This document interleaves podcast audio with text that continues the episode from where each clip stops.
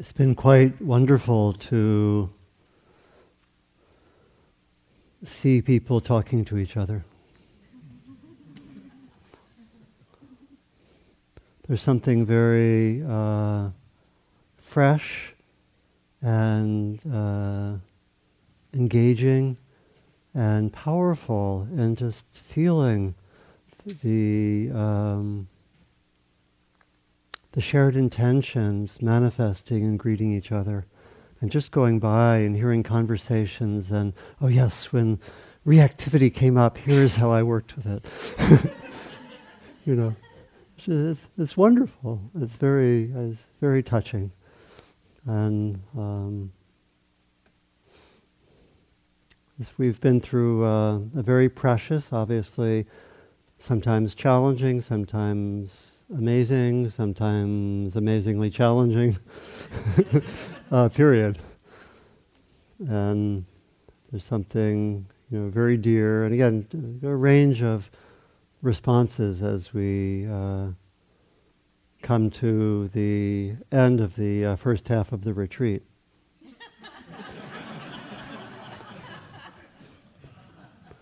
we often say that the second half of the retreat begins tomorrow. It's actually related to what I want to talk about tonight. I saved for this uh, last evening talk a consideration of the most important possible spiritual topic whatsoever. You might wonder is it love, wisdom, nirvana, balance, I think what's most important is how we bring the practice to the entirety of our lives. That's what I want to uh, explore. There is nothing more important. And we could address that through all those other themes, but there's something actually very uh, powerful about considering how we will continue to practice in this uh, second half of the retreat, in our in our daily lives, in, in what comes next.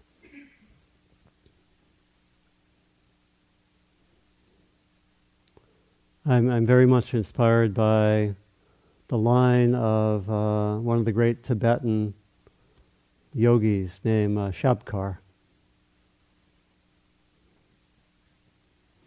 you know, who lived most of his life in the 19th century, I think end of the 18th, beginning of the 19th and was sometimes known as the uh, second coming of uh, Milarepa, the great, uh, the great yogi.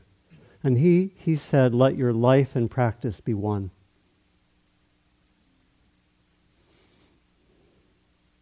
So I want to explore that. And it's also uh, very important to know that in our practice there are these cycles where we sometimes are going more inside, sometimes going more outside. There are these rhythms of our practice. Times when they're more challenged, times when there's more um, ease. Times when there's more doubt, times when there's more confidence, times when we're quite at the depths, uh, at our edges of learning and times when there's more integration. And very important to know that there are these uh, cycles and that it's very natural. And the, particularly the process of a sustained, uh, in-depth training followed by integration is extremely healthy. That doesn't mean easy, but it's very, it's very, very helpful. I was very taken by the question that came up a few days ago in the hall, which is I've seen through some of my old identities, or some of my old limited identities, shall I say. And they are offering uh, guidelines I don't want to follow so much anymore, but how will I be guided? How will I be oriented if the old isn't working in the same way? It's a great question, isn't it? Not an easy one. I want to follow that, uh, that question somewhat,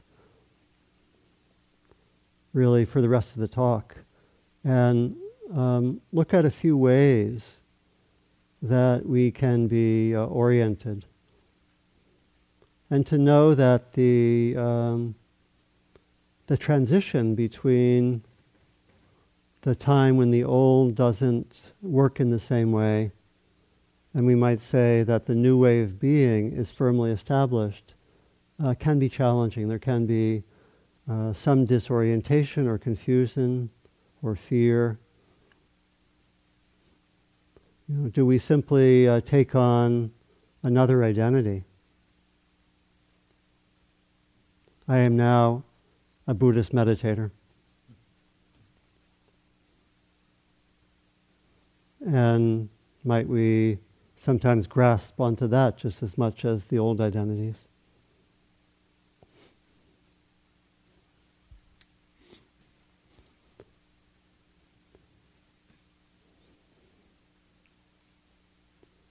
Um, Heather and I work quite a bit in retreats on the theme of transforming the judgmental mind.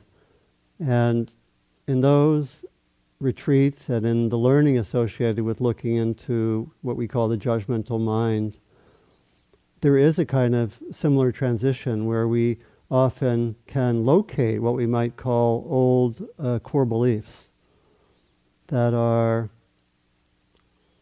not serving us at the present time. Maybe I'm not okay, or I have to be on guard, or I can't be myself and receive love, or if I'm really myself, people will scream.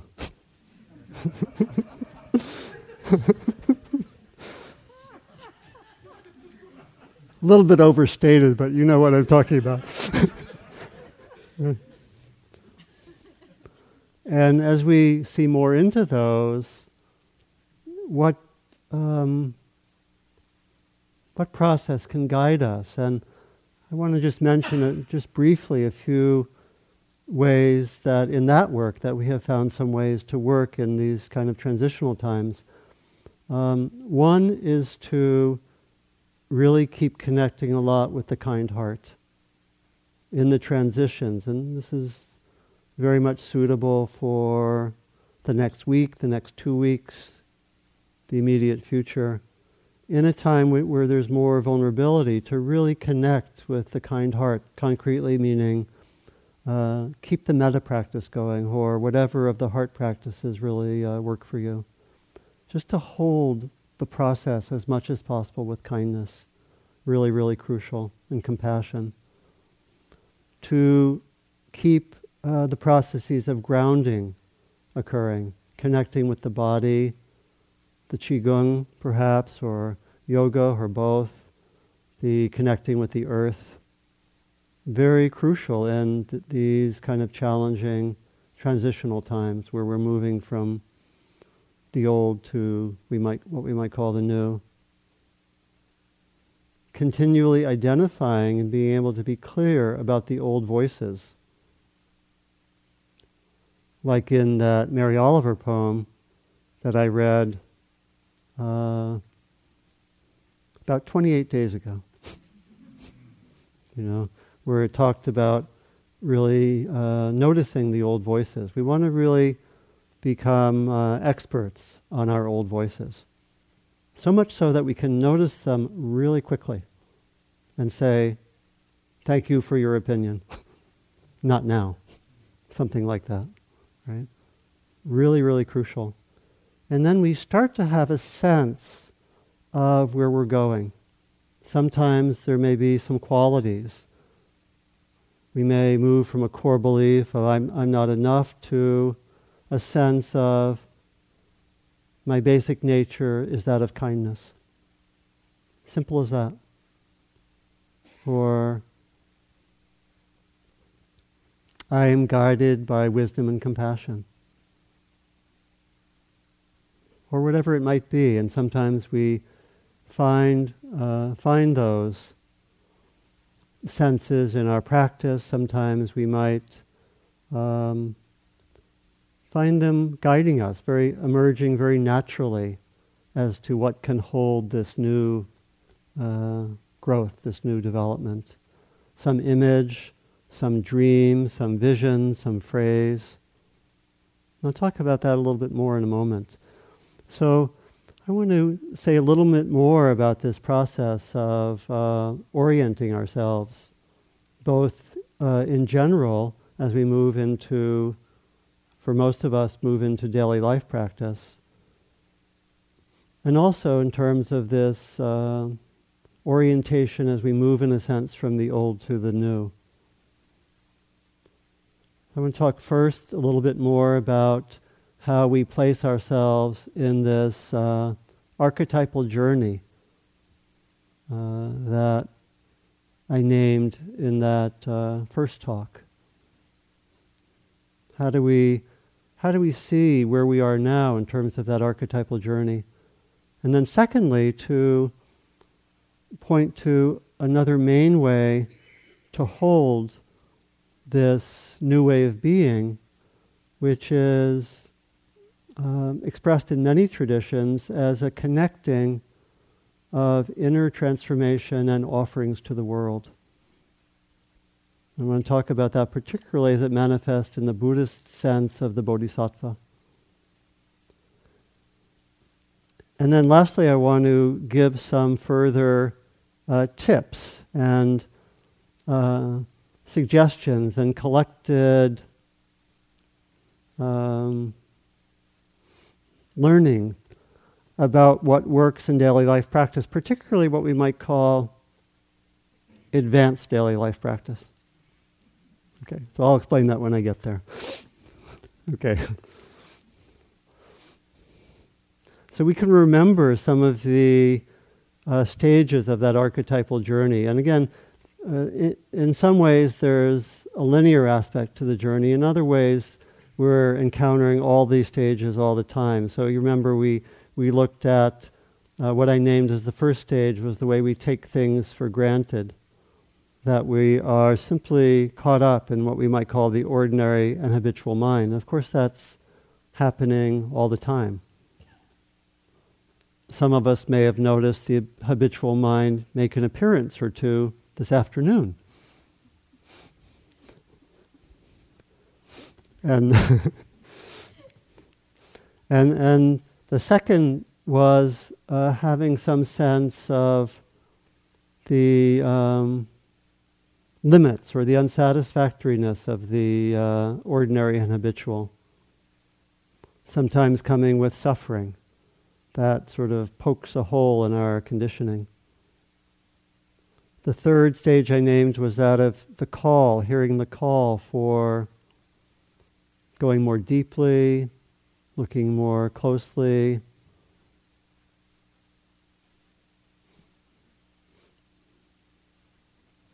Living in a different way.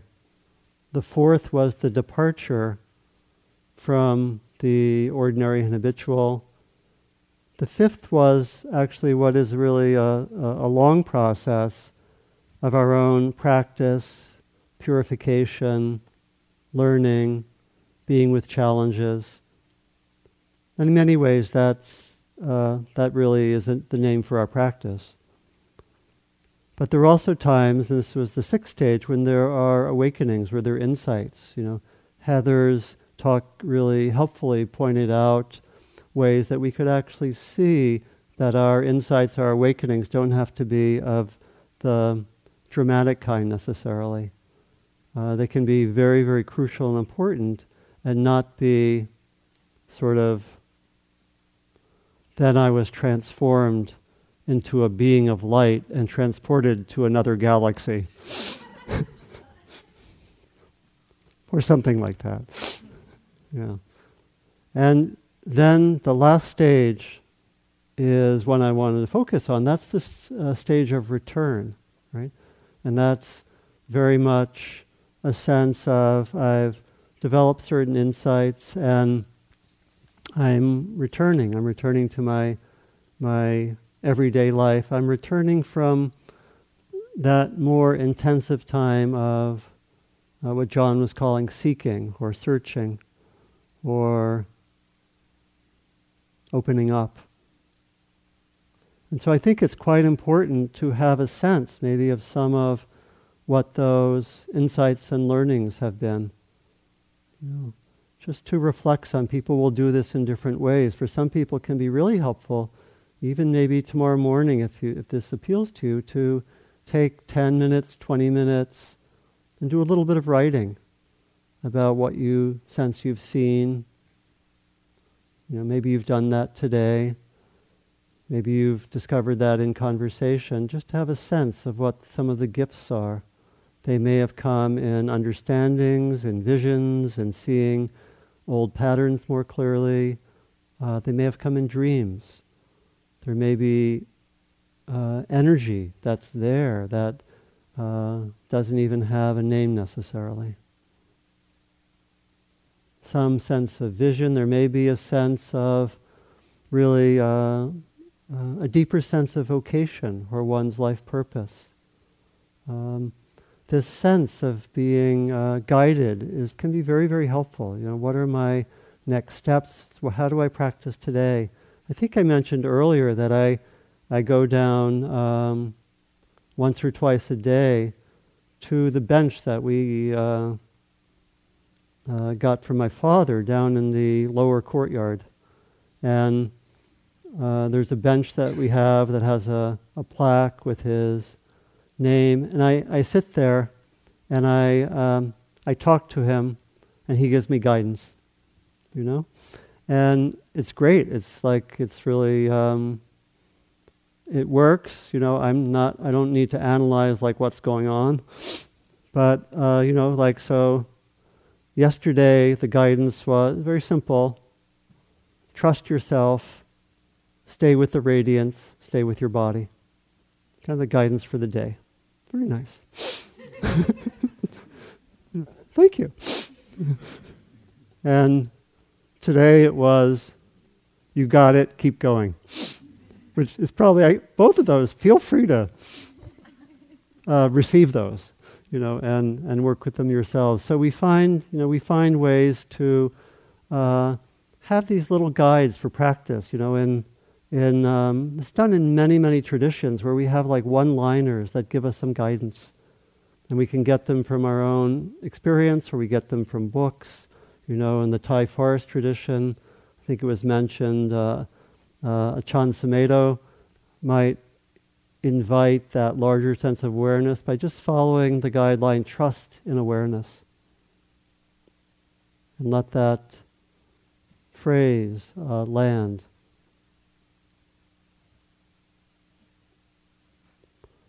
There's a poem, uh, kind of a poem that, that I like to repeat that uh, comes from Tibetan tradition, from uh, Dagpo Tashi Namgyal from the 16th century, which I often uh, repeat to myself just to invoke something. It goes like this Open like the sky, pervasive like the earth, unshakable like a mountain, shining like a flame, lucid like a crystal.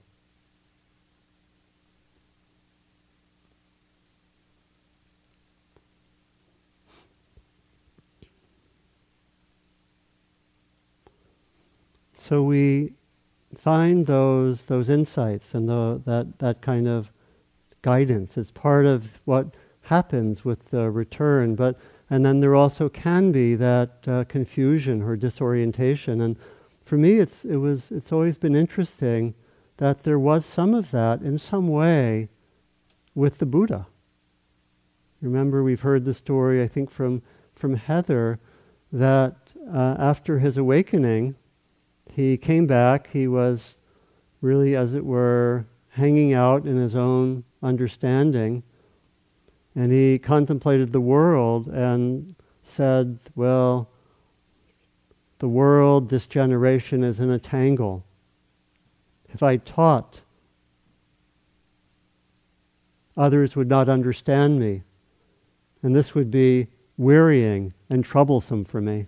And I always, I've always wondered about that passage. I didn't think of fully awakened beings worrying about things being troublesome and wearying, but but there it is. There was some there was some um, some sense even there.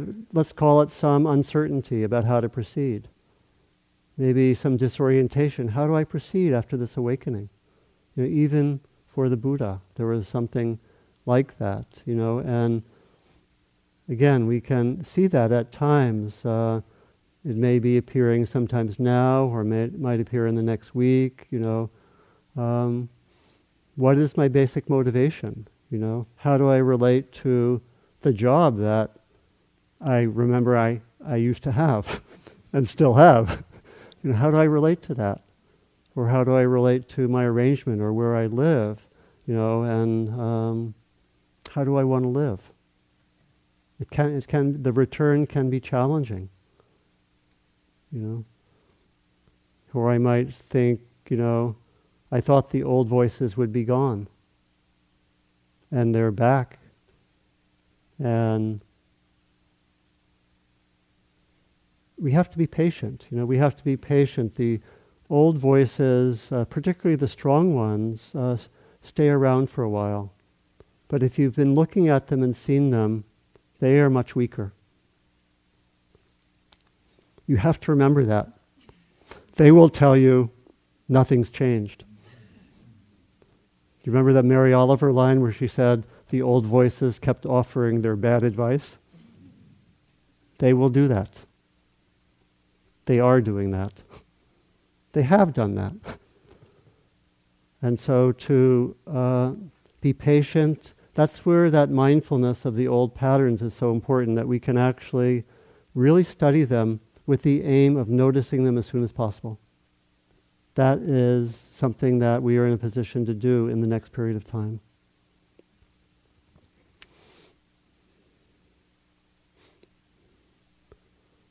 Really important is if one of the old voices appears, be extremely careful of shooting the second arrow. Right? This has appeared, oh gosh. Then we can easily shoot the second arrow, meaning something is difficult and we blame ourselves, judge ourselves, blame others, we shoot the second arrow. So, watching for any shootings of second arrows, very good next week. know, today, right now. yeah. Then the other piece, you know, that comes with the return is what Heather mentioned. It's this way that we've moved from the ordinary to the extraordinary, and now, in a sense, we're entering the ordinary again, but with it becoming more the extraordinary ordinary. Did you feel the talking today was, in a way, extraordinary ordinary? It was. I could tell. And that isn't that interesting that the talking just had a different quality maybe at times, you know. You know, I thought that uh, Heather, when she was mentioning that, was going to give this classical Zen saying, so I thought I would give it since, since she did not. Do you remember the one about uh, before I had practiced, I saw mountains as mountains and rivers as rivers. When I arrived at more intimate knowledge, I came to the point where I saw that mountains are not mountains and rivers are not rivers. But now that I have got its very substance, I am at rest for it's just now that I see that mountains are once again mountains and rivers are once again, again rivers.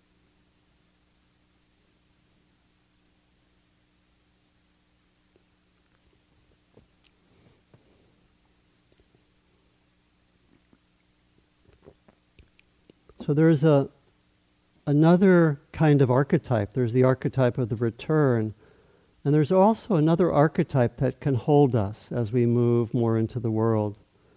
And that's the archetype of one who is deeply committed to inner awakening and expressing that in one's own way in the world.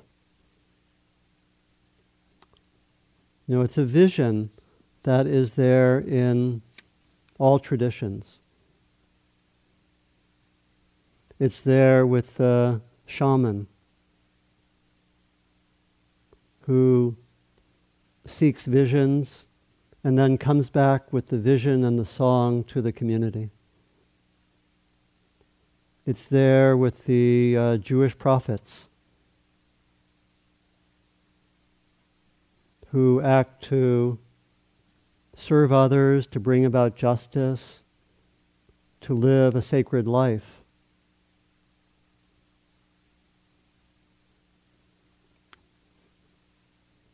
As a fundamental direction, and to be following what's called tikkun olam, the repair of the world.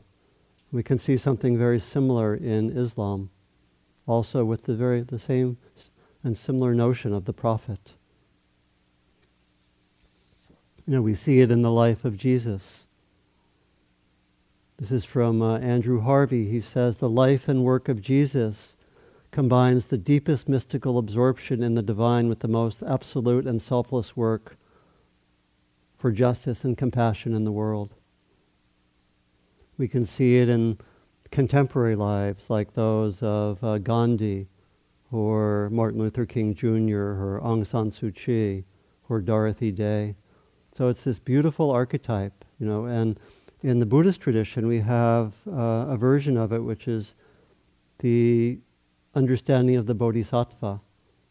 The bodhi meaning awakening and sattva mean, meaning being. Bodhisattva in Pali, the awakening being. It's actually what the Buddha was called in the uh, text before his awakening. And it's it's the bodhisattva is someone who has deep insight, who knows, as we would say, the three characteristics, knows impermanence, knows the roots of suffering, the roots of freedom, knows the nature of self, and has gone beyond, in many ways, that thick self that I, w- that I was referring to. And is acquainted with the inner practice, but also is dedicated to helping others, has both this inner and this outer focus. And I think it's, it's an archetype which is very important in our times. Very, very powerful. I think something like it is actually needed in our times to meet the, uh, the great need of our times.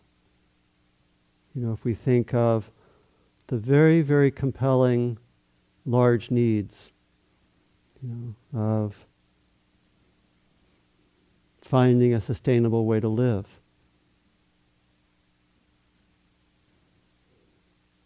And really somehow summoning the energy to um, work with climate disruption, for ending racism.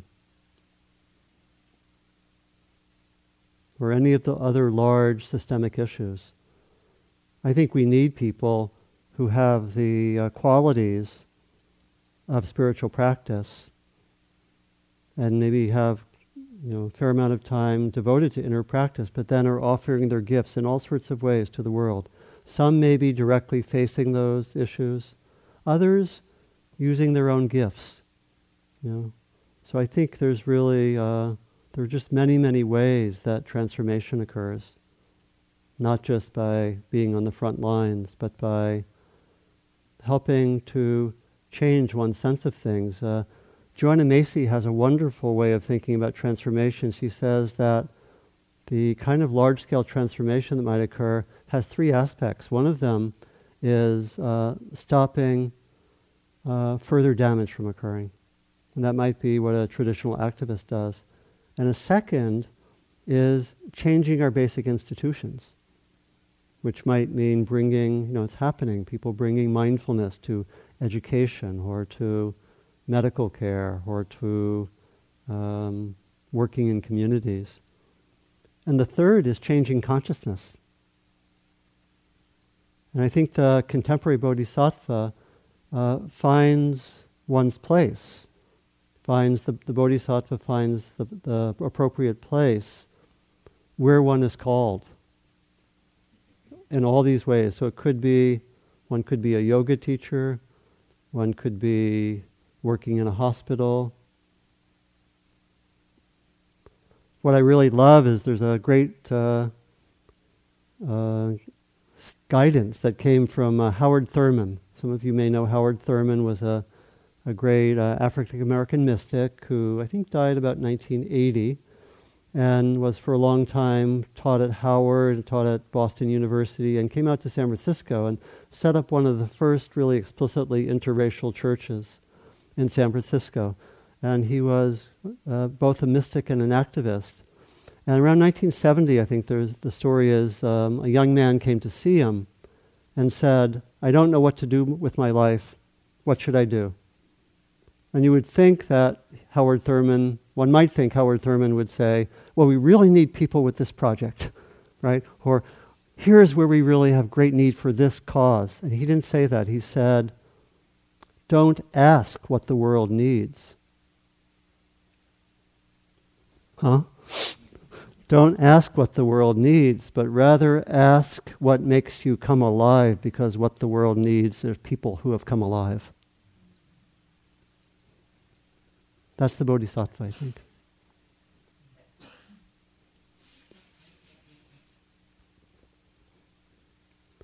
Traditionally, the bodhisattva worked with um, intentions and vows.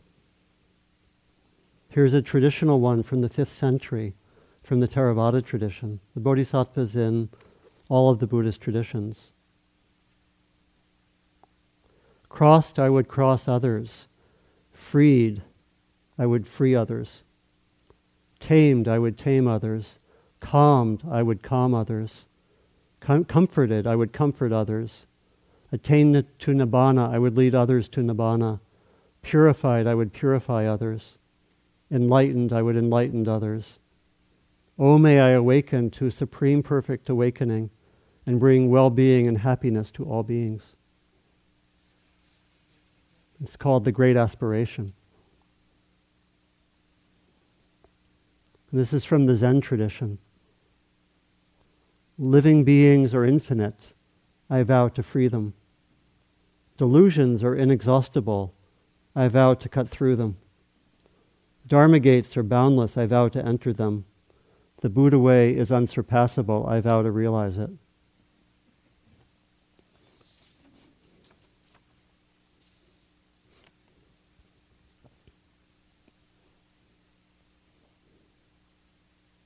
So the Bodhisattva goes through a training. A lot of the training looks like what we've been doing. It's a training traditionally in the paramis, the perfection, sometimes translated, or the virtues, generosity, sila or ethics, renunciation, wisdom, energy, patience, truthfulness, determination, loving kindness, equanimity. That sounds familiar, doesn't it? Trains in these qualities as they manifest in an inner way and also in an outer way. And I was thinking also, there's almost like a contemporary training for uh, bodhisattvas now that adds a few other pieces. And one of my interests has been, over the years, has been to develop training programs for people connecting inner and outer work, uh, which I've done in a few different venues with a number of um, friends and colleagues. And we have found, uh, for example, the contemporary bodhisattva needs to develop also not always na- not named traditionally, skillful communication, skill in working with conflict, awareness of what we, we, we call different aspects of diversity, really knowing internally and externally gender, race, sexual orientation, class, religion, age, how these uh, manifest oppressively, how to work with that internally and externally.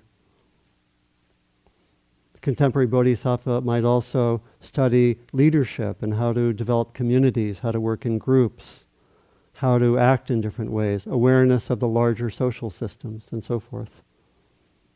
And so, in all of this, the, um, the Bodhisattva brings together the inner and the outer. It's not easy, right?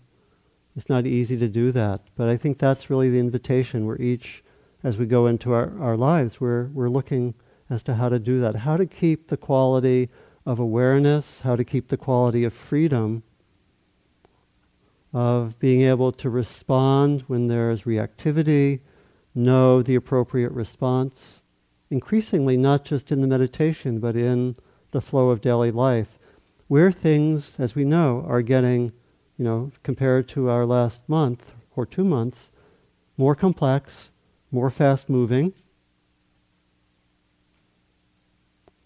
interpersonal. Yipes. It's a lot, isn't it? and so we, we, we practice there. The Bodhisattva is committed to that, is committed to working with that. The last area I want to talk about is almost like the um, the day-to-day daily practices, kind of on a micro level, for for us as we connect the inner and the outer. Whether we resonate with the notion of the bodhisattva we want, uh, we want that unity of our practice. We want our practice and our life to be one, to, again, to use the uh, words of, of, of Shabkar. And so I want to talk about sort of three levels of daily life practice. A lot of us are familiar, I think, especially with the first two. I'm calling the first foundational, um, the second uh, intermediate, and the third advanced. okay, and I'll spend, I won't spend too much time on the foundational because um, even but if the foundational isn't there so fully, then stay there. okay, so the foundational practices are well known. We they're often mentioned at the end of most retreats. They are to have a daily practice, to find that protected time and space for one's own practice, to have a, a, a general sense of the framework of practice, to have some understanding of the aims of practice, to know some of the basic teachings,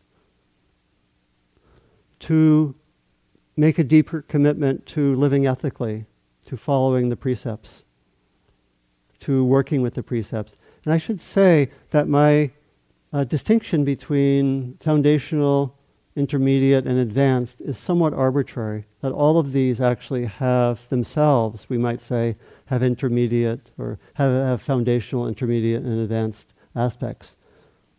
Living ethically can be a deeply advanced practice, right?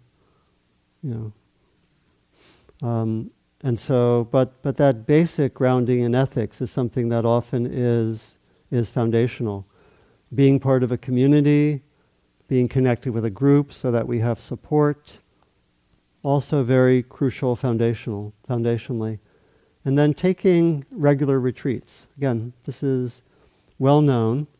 One practice I, that I recommend to people, and many, many people do, is always knowing the date of your next retreat.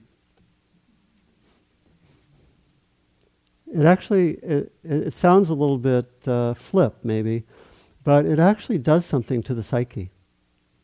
You know it knows that i am priorit- i know that i am prioritizing this aspect of my life. And i and i have in a, in a sense have uh, have acted have made a commitment. Okay ready for intermediate practice? Done with foundational practice? Okay so a few things for the intermediate level. Um, I think as we continue practicing, we start to have, I would say, a more differentiated set of practices. We might not just do mindfulness practice, but we might have a sense of the interplay of mindfulness and metta and how they tend to inform each other and, in their maturity, tend to really uh, integrate or interpenetrate each other. We may also take on some of the other heart practices to have forgiveness practice as part of one's repertoire. Very, very helpful.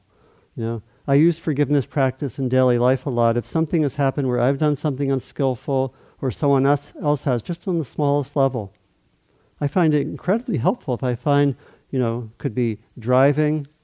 Some of you will be driving tomorrow. Remember driving? Remember unskillful drivers? and so someone cuts you off, you know, after, you know, having proper safety considerations, some forgiveness practice can be helpful rather than going immediately to the horn. you know, or if there's been something difficult that's happened interpersonally, it can be wonderful. So to have this repertoire, the heart practices, mindfulness, maybe uh, other ways to inquire, bringing in some of that investigation inquiry. For some of us, it may be also to bring in psychological work and to integrate that with the, the um, mindfulness, the metta, to connect. For, again, for some of us, as I mentioned the other night, it might be to do some sustained work with trauma if that's there in one's, in one's system. We also bring our practice more and more explicitly into our relationships, into our work. We find ways to make that happen, right? We find ways to bring mindfulness into our, our work. We find these, these small ways. You know, I, I think of uh, people I work with, or one person says, Well, I just have a routine.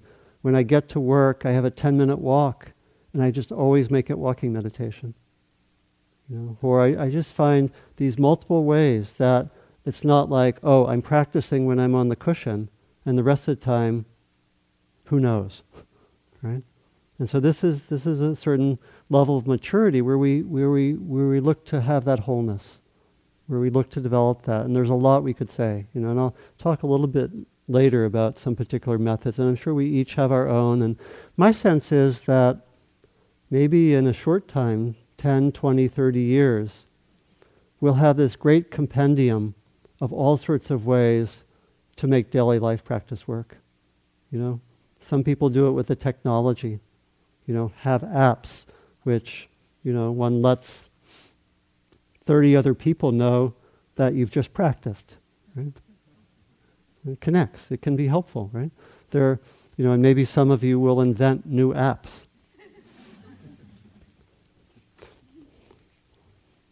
There's also, I think, you know, I'm calling this an intermediate level, but there's a time when one actually starts to look more carefully at what are my priorities. How am I spending my time? How am I living my life? Not always easy question, right?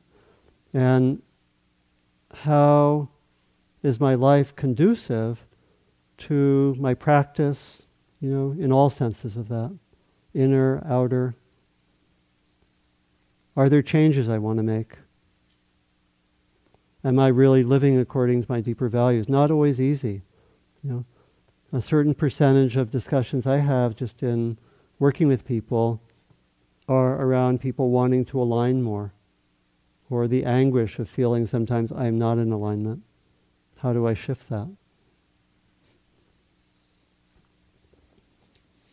This is from uh, the Persian poet Hafiz. We have not come here to take prisoners, but to surrender ever more deeply to freedom and joy. We have not come into this exquisite world to hold ourselves hostage from love. Run, my dear, from anything that may not strengthen your precious budding wings. Run like hell, my dear, from anyone likely to put a sharp knife into the sacred, tender vision of your beautiful heart.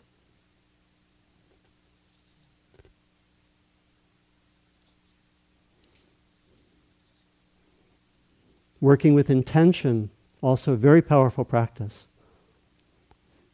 We've worked with intention a lot here at this retreat. Bringing that into daily life is an incredible practice where we can set an intention for a meeting. I intend to stay in my body some during this meeting. Could be that. Could be I intend to track for reactivity because I know this is going to be a difficult discussion. Something like that to set intentions like that, or I will try to bring as much careful listening into this uh, conversation as I can. To work with intentions that way. Very, very crucial. And we could say so much about that. It goes um, such a long way to, um, kind of bridge the inner work with being active. So, working with intention. A huge practice is actually uh, being open to working with difficulties. And actually, at a certain point, when we actually are interested in difficulties and challenges, our practice accelerates.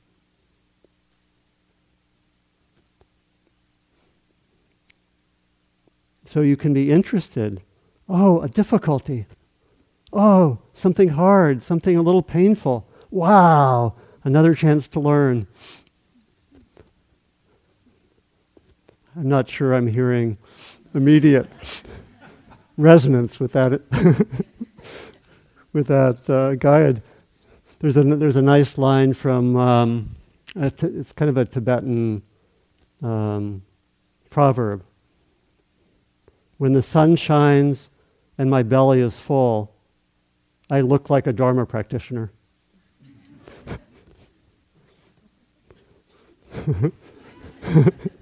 but when faced with trouble, my faults are exposed. Mm. And so, taking those, taking challenges, actually having a different attitude to challenge, it changes everything. Of course, they have to be more or less kind of in the workable range. There are challenges which are just overwhelming. And that's, I think I'm talking more about challenges that are in the workable range. Hard, difficult, but, but workable. Another, another line from Tibetan tradition, from the Lojong teachings turn or take all obstacles as the path of practice. Take all obstacles as the path of practice. And the Buddha was always uh, talking, I think uh, John talked about this last night, about the value at times of being tested. Again, this is really more to have some sense of, oh, there's a challenge, and rather than just say, oh, heck. but to actually have some part of you say, something to learn, something to explore. This is the Buddha. Some practitioners, extremely kind, extremely gentle, extremely peaceful, so long as disagreeable courses of speech do not touch that person. But it is when disagreeable courses of speech touch that person that it could, can be understood whether the practitioner is really kind, gentle, and peaceful. Mm.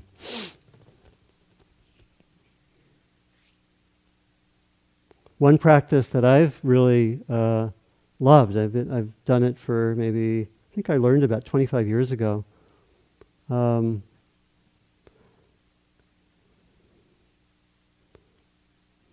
it's a practice of taking a difference of views as a starting point for inquiry rather than as a starting point for war. Have a difference of views between people. Take it as inquiry, meaning, oh, why do I have this reaction right now towards this other person's view? Might I learn something? Ah, you know, let me look. Is there something in my past that predisposes me to be reactive with this particular view? And to take that as a regular practice when there are differences. Very, very interesting. Very, very interesting. Then maybe name, I'll name one last sort of intermediate type of practice which is to some at a certain point we can really be supported by mentors or it can sometimes be groups of peers but basically finding more support in our practice can be very very crucial at a certain point we need a lot of support and i think we need a lot of external support it's not just i'm going to do it myself and have this discipline and do my practice. And I think the support from others makes a huge difference. Call it community, call it, you know, teachers, whatever. Okay, advanced practice. Ready? Okay, what do you think I'm going to talk about here? Okay, Uh, I'll just mention a few. Um, again, a little bit arbitrary where I classify this. I think taking speech as a ongoing practice beca- can become very important at a certain point.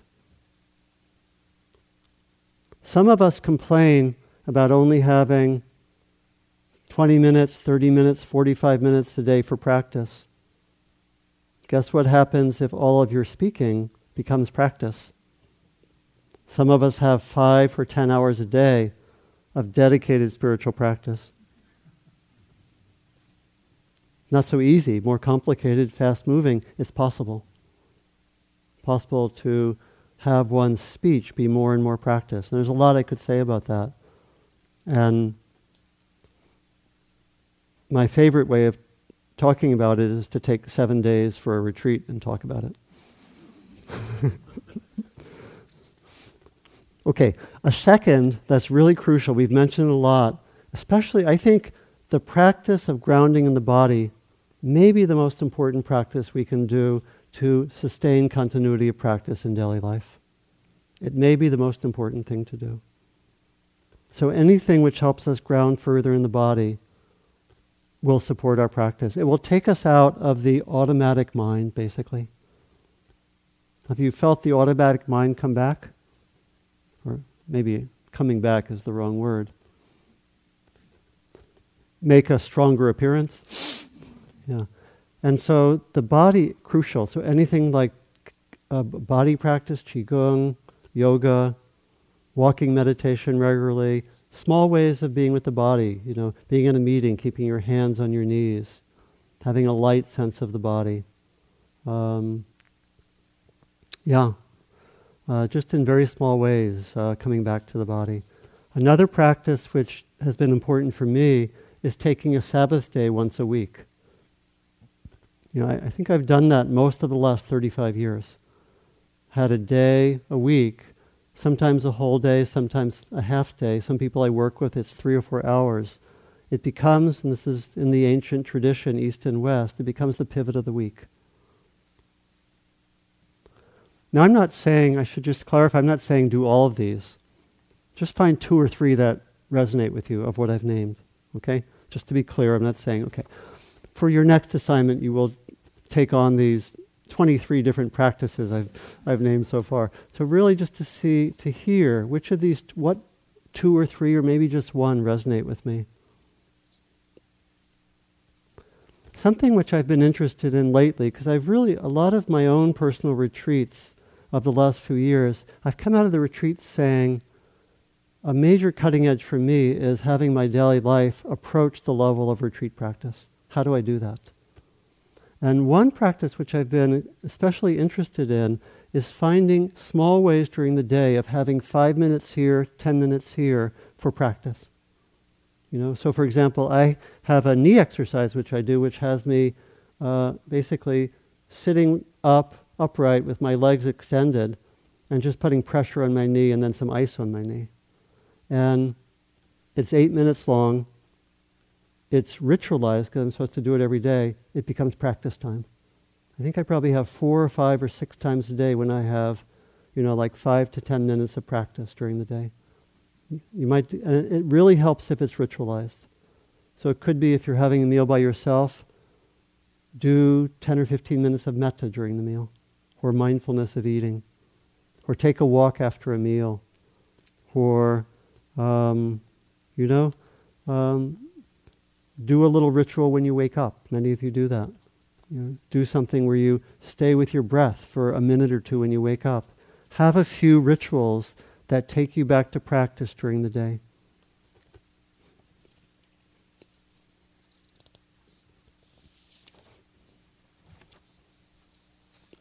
So let me invite you now. I'm going to close with uh, really just two things. One is to invite you right now after this uh, exploration and inquiry, just go inside for yourself. What one or two, maybe three, what one or two or three intentions or practices are most important for you as you return to your daily lives.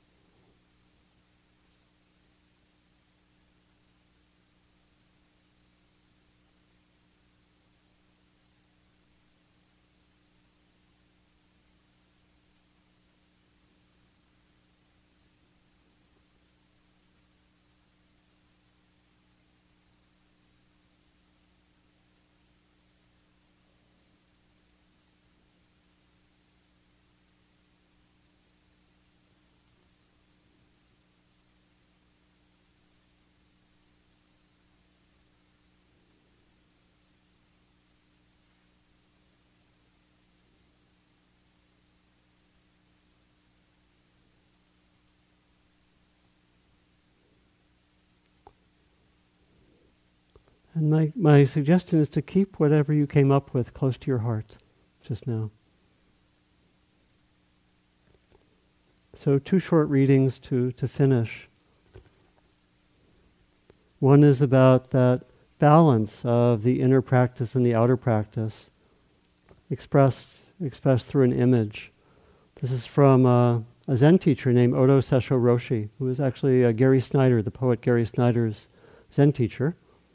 Japanese uh, teacher, he said, in Zen, there are only two things. You sit and you sweep the garden. It doesn't matter how big the garden is. Get it? so I love that. And then just to finish with um, um, Walt Whitman, great poet from the 19th century. This is what you should do, he says. This is what you should do. Love the earth and sun and animals, despise riches, give alms to everyone that asks, stand up for the stupid and crazy, devote your income and labor to others, hate tyrants Argue not concerning God or the Dharma. Little addition there. have patience and indulgence towards the people. Re examine all you have been told in school or church or in any book. Dismiss what insults your very soul, and your flesh shall become a great poem, and have the richest fluency not only in its words, but in the silent lines of, of its lips and face and between the lashes of your eyes and in every motion and joint of your body.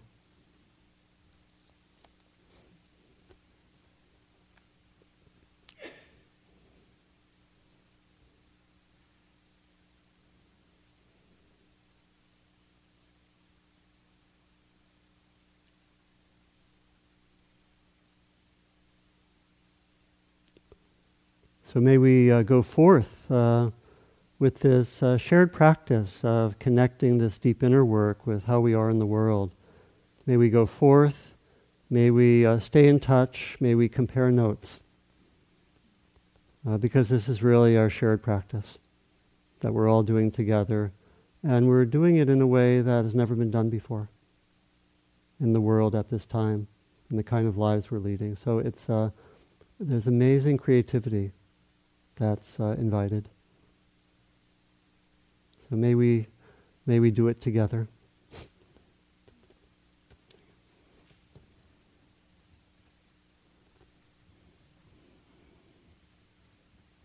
Thank you.